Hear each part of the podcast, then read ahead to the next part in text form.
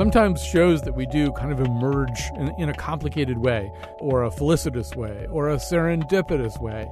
Uh, what happened here was the producer Josh Nilaya, he wanted to do a show about something or some things that might be considered or labeled as endangered. And we talked about a lot of different things, and we kept coming back to languages. And then Josh went away and thought about this some more and talked to some more people about this. And he came back and he said, I want to do. Uh, I want to do a show about the controversial status of American Sign Language and Braille, uh, both of which, because of changes in technology, are facing a decline, and what that would mean for people who use those languages. So that's what this show is. And right now, you're listening to uh, something that we are recording in advance. We may have to edit it a little bit just for time and smoothness, but we're attempting something that we haven't attempted before, which is to interview somebody using sign language. So, and the person we're going to interview is Jeff Bravin. He is executive director of the American School for the Deaf here in West Hartford. He's also a member of the deaf community and will be speaking through his sign language interpreter, JK. So, uh, Jeff, welcome to the show. Thank you very much for having me. I'm looking forward to having this conversation with you today. So, I'm going to ask you to begin just by describing the controversy. The controversy revolves to a certain degree around something called cochlear implants. This is a relatively new technological change that allows people, in some cases, who have been deaf for a long time to hear or to hear better than they otherwise could, and also for relatively young, almost newborn children to have these cochlear implants so that uh, their hearing improves from the time of birth. Set against this are a whole set of values that kind of define the culture of the deaf community. So tell us how you see the tension between these two things cochlear implants and sign language. Like any technology advancement in history, I grew up as a deaf individual, but when I was young, there was no captioning on TV. I couldn't follow the TV programs. I would, you know, guess at some stories and what they might be about, but technology changes have always people have always changed according to technology and the issue with the cochlear implants and digital hearing aids as well i should mention both are very advanced technology that help deaf individuals to hear deaf people at first felt very threatened by this new technology, like this was going to take over everything and change deaf people. But honestly, cochlear implants have been around for more than 10 years now, and the technology changes slowly. It doesn't change overnight. But we have noticed, even at our school and at other schools for the deaf around the country, there are many students with cochlear implants. At our school, we have about one third of our population that has a cochlear implant. Bottom line is, even if the implant is off, they're deaf. Mm. If the implant is on, some kids do really thrive and they benefit from an implant. They can hear everything. But for most students that we've seen, they just hear sounds, background noises, environmental noises. They don't really hear specific sounds. And that's the reason that we're strong believers in teaching sign language so they have the benefit of both worlds, both sign language and spoken language, if it does work for them. Aren't there other reasons as well, reasons that are cultural reasons? Uh, my sense is that despite the fact that change has been gradual in the way that you describe, there are tensions about what happens when some high percentage of the deaf community goes through a change like this and decides, because of the cochlear implant, not to study American Sign Language. I, mean, my sense anyway is that the argument hasn't gone away. No, the argument has not gone away. I'm a deaf individual. I'm unusual and, and that I'm fourth generation deaf. My parents, my grandparents were deaf, and I sign language is my first language, my natural language. So you have the technology trying to change the nature of who I am. That's where the threat came from. From many people, many deaf individuals threatened, felt threatened by the change. People were trying to do something with the change who I am as a deaf individual. And God created me and made me who I am, and I want to stay who I am. I function just fine. I get along fine. So that threat is still there, and it is real. The concern among deaf individuals that parents make decision to have young children implanted without the child having any say. Will this work for the child? Maybe the child would like to remain deaf. Maybe the child you know, has a, a good life as a deaf individual. So that's part of the controversy as well, and it's still true today. So some people listening to what you say would find it hard to understand. I think a lot of people assume that 100% of deaf people, given the opportunity to be no longer deaf or to have hearing uh, and speech that were assisted by a technological implant, would make that choice, would not voluntarily choose to remain deaf. Explain why somebody might make that choice. That's a very good question. Like I said, if I had a cochlear implant now and that I would be able to speak and hear everything, honestly, I'm not sure if I would want that because I'm happy as I am. So it's hard to really answer your question, but parents, if they have a baby and they find out the child's deaf, 95% of deaf children are born to hearing parents.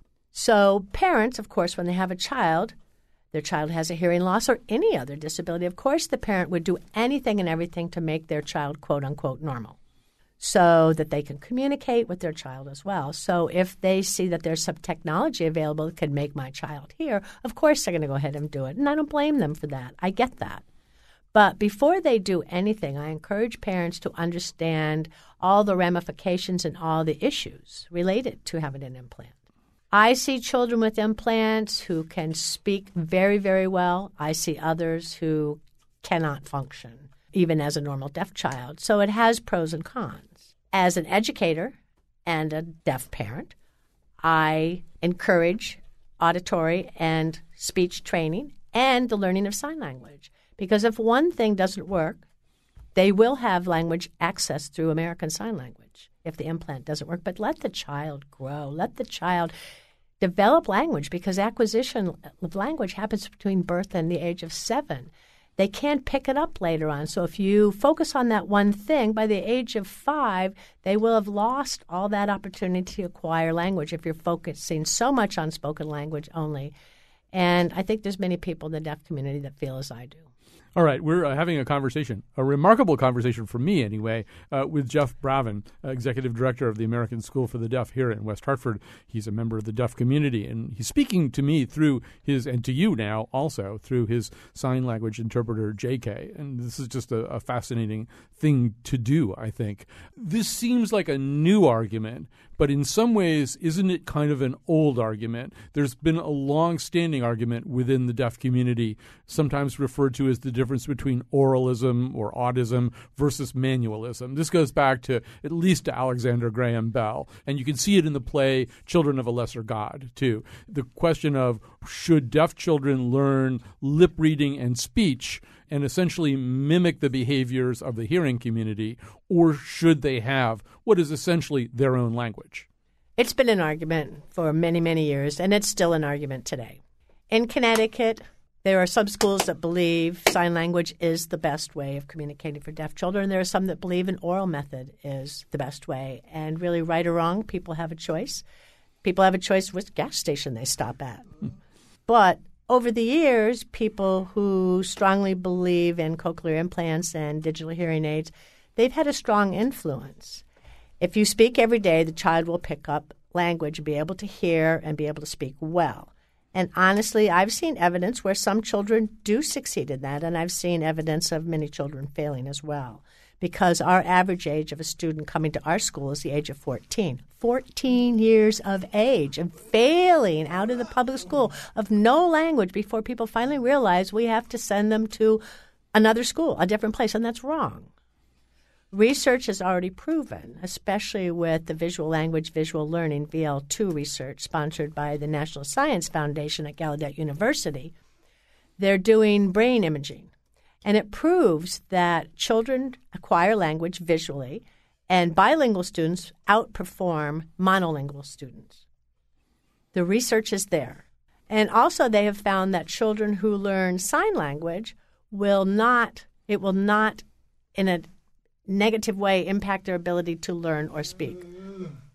So, my question is why have students or children being trapped in a situation where they may or may not learn? Why not give them everything, access to everything, early language acquisition, so that they can become a normal child? And then one day they'll have a choice. I mean, as people, any person chooses a path that they want to conduct their life along. So, one of the problems with the gas station metaphor could be if 19 people went to one gas station and one person went to another. After a while, that other gas station would die out. It wouldn't have enough customers. And I would think one worry would be that American Sign Language needs a kind of critical mass of people doing it for it to be effective and also for there to be the incentive to offer it as an accommodation. For example, in some of the public appearances that I do, I have Les Warren or some other wonderful signer from the community here signing for me because it's understood. That's a necessity. There are enough people who use sign language so that it's important that they be communicated with that way. But if that number gets smaller, if it gets narrower, you, I would assume there'd be some nervousness about what happens if fewer people start to use ASL. I think it depends on the community that you live in. If you live in Maryland, D.C., or Virginia, the community is quite large. The concept of a signing community shrinking is almost impossible, but Vermont, Maine, a place like that, some rural isolated areas, the deaf community has dwindled in numbers, and it's sad to see that happen. Here in Hartford, the community has been pretty stable. Our number of students has remained stable, mm-hmm. and I think it depends on where you live. But people are moving where there are more signing people. They're moving to communities that have more deaf people. I don't want to say that ASL is in a decline the number of deaf and hard of hearing uni- persons in America has gone up. If American Sign Language still is the third most used language in the United States, even in the state of Connecticut, this year, I believe there were three public high schools that are starting to offer American Sign Language as a World Sign Language. And next year, I think there's going to be eight that will be joining the bandwagon because, in fact, there's a growth of requests for American Sign Language in this state. And there's plenty of jobs for people that know sign language out there interpreters, educators. There are people that can help if they know sign language. And I'm not sure if American Sign Language itself is really dwindling. It just depends on where the community is. I think more and more people are moving to communities where there is a larger mass of deaf people. We've been talking, uh, Jeff, mainly about American Sign Language as a technique that has educational and pedagogical consequences. It may create certain cognitive advantages by learning it. That's the kind of thing that you've been talking about. But there's another side to this, right? American Sign Language is a culture. It's a culture with not only cultural implications, but psychological and emotional implications. If I'm a f- hearing father, I have a deaf child, and I learn ASL to communicate with my child. A certain kind of bond take, pl- takes place. Uh, a certain set of an emotional exchange has gone on, a psychological exchange has gone on, and then we also join a culture. Not for nothing is there a play about this called Tribes. There's something there too, right? This isn't just about how well you perform educationally, how well you learn things. There's these other concerns are there too, right? Yeah. Yes. Deaf culture is very unique. It has its own norms, its traditions, its folklore. American Sign Language is the language within the culture. and it is the culture within a culture. But when people go out, you know, it's like you are normal. I call deafness the in, invisible disability because if I pass by somebody in a mall, nobody would know that I was a deaf person. And I hate using the word disability I have my own stories. I have my own jo- jokes, as do other deaf people. We have our own ways of seeing things. We have things that hearing people view as possibly wrong. We need to change their perce- perception. Sometimes we make jokes out of that, but it, so that's all part of the culture. But when a child is born and deaf, for a parent to understand what the child's going through, it's best for the parent to be in the culture and that way they can appreciate the life of a deaf individual as well. Technology is moving very fast. Uh, we've talked about cochlear implants. You've made reference to digital hearing aids.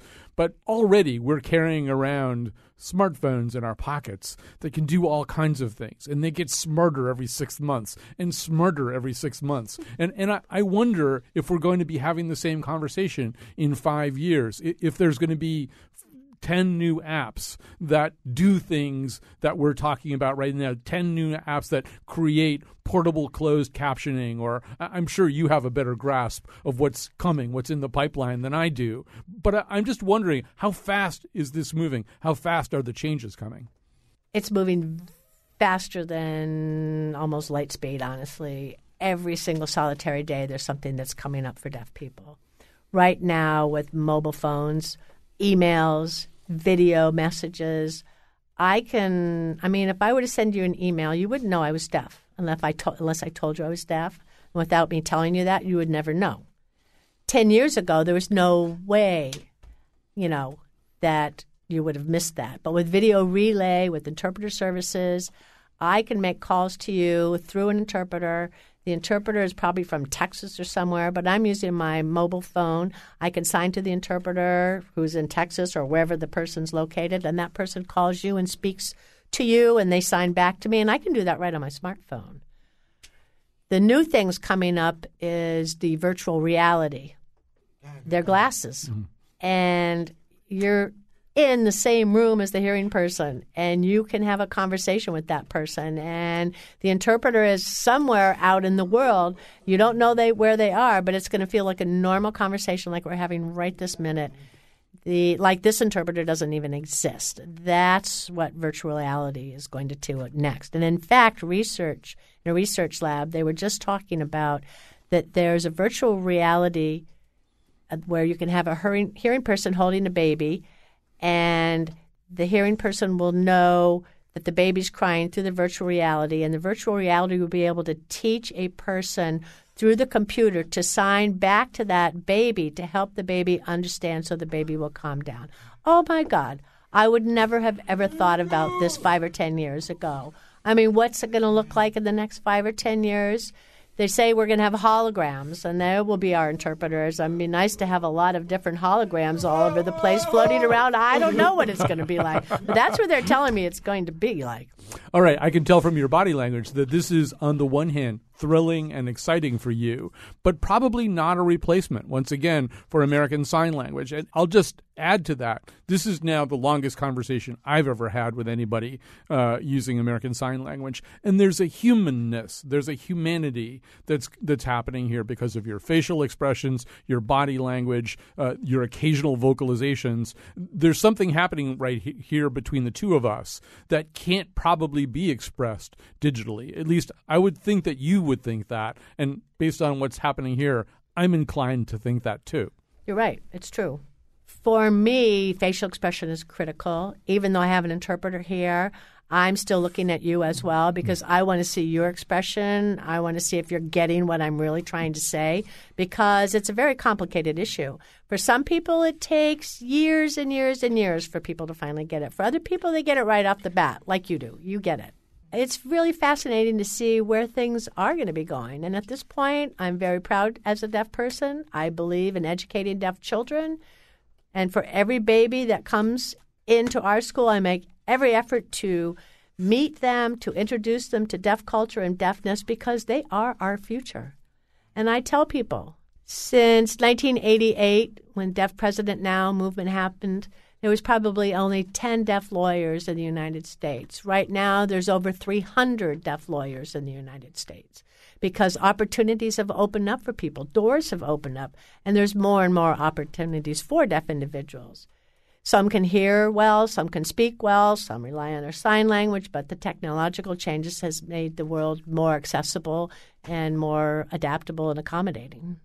We're talking to Jeff Bravin, who is executive director of the American School for the Deaf. So, as the leader of a community, you have another challenge, and that's the challenge of leading this conversation so that it's a conversation about differences and about choices as opposed to a conversation about betrayal and a conversation about anger. And in my reading, it seems to me that it can very easily veer into that direction. That some people who are deaf, who use American Sign Language, look at this other set of choices not as somebody going to a different gas station, but as somebody fundamentally betraying a community to which they would would otherwise ordinarily belong. So obviously you don't want the conversation to unfold that way, not under the roof of your school anyway. How, how do you make it into the conversation you want it to be? I think one of the issues, I just need to put this out there 10 years ago, even when implants started, we never imagined that a deaf parent of a deaf child would actually give a deaf child a cochlear implant. We never thought of that. But it's happening today because parents see that their child can hear, even to some degree. Other deaf people view this as you're doing that to a deaf child, and I can't imagine it. That's a whole nother conversation. But for me, it's about language. It's about access to communication, access to the ability to understand one another. I mean, I meet parents daily and children. And when I hear the parents say, Well, I'm not sure if my child should learn to sign or my child should follow an oral method, I need to get involved in this conversation and tell them it's about language. Your child is a visual learner. Offer them both. Don't wait until you see, like some of the other children coming in at the age of 11 or 12 without language because the parents chose to wait. You know, they chose to one way or the other. You don't want them to look back with regrets, and that's what I try to emphasize to them. I guarantee them, I say, look at me. I signed naturally. I had my language foundation, and I started in a school for the deaf. And when I was a sophomore, I went to a public school. I was able to function there because I had that language foundation. So I say, let us be the experts. Let us provide the appropriate language foundation for your child. And this is what we'd like to do for every day. And that's going to be continue to be my challenge for many years to come. So, in a way, this gets back to the genesis of this show for Josh, which is looking at a language. I think for some people, looking in from the outside, American Sign Language seems at least half technique and half language. It's a technique that allows deaf people to speak. Whereas for you, and, and I think for deaf people, it's a language. N- nobody in this day and age would suggest that Navajo shouldn't ever be learned by anybody. You know, I mean, there might have been a time 125 years ago where educators would be saying, no, those kids shouldn't learn their own Navajo language that's not the language of the outside society, of the dominant society. Uh, so it should be driven out of them. It should be extirpated, and they should only learn English. I think we understand now that language is culture, culture is language, so that even if technology changes 10 years out from here, which it will. And even if the 12 year old 10 years from now, w- holding some device in his or her hand that we can't even imagine, looks at us like, no, why would I bother to do such a thing? What you're saying is, no, language is culture, culture is language, American Sign Language is a language. It is a language, and mm. I think it's going to be here for a very long time to come. Let me go back to the issue regarding bilingualism. Research has proven that being a bilingual person, the person is smarter. It could be French and English or Spanish and French, but once you're bilingual, you can learn more languages. I just went into your studio and I met a woman who knows sign language. And that was beautiful. Just being able to communicate with a person who just happens to know the other person's language. The woman in question, I believe, was Chion Wolf. You're right. Yes. Was. So that then becomes a cultural exchange between the two of you. Right. Exactly. And she knew people.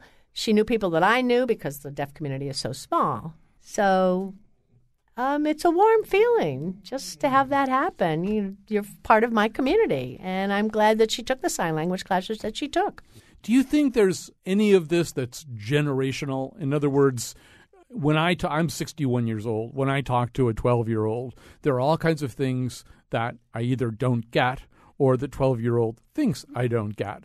And the 12 year old is probably thinking, oh, this old man is clinging to a lot of things that are important to him. They were important to him 10, 15, 20 years ago. They're not so important now. It's just nostalgia that's driving him to ascribe importance to these things. Do you think there's is there any part of the conversation that we're having that could be looked at through that lens? We as a school have been here almost 200 years. We'll be celebrating our 200th anniversary actually next year, which is hard to believe. Is it generational?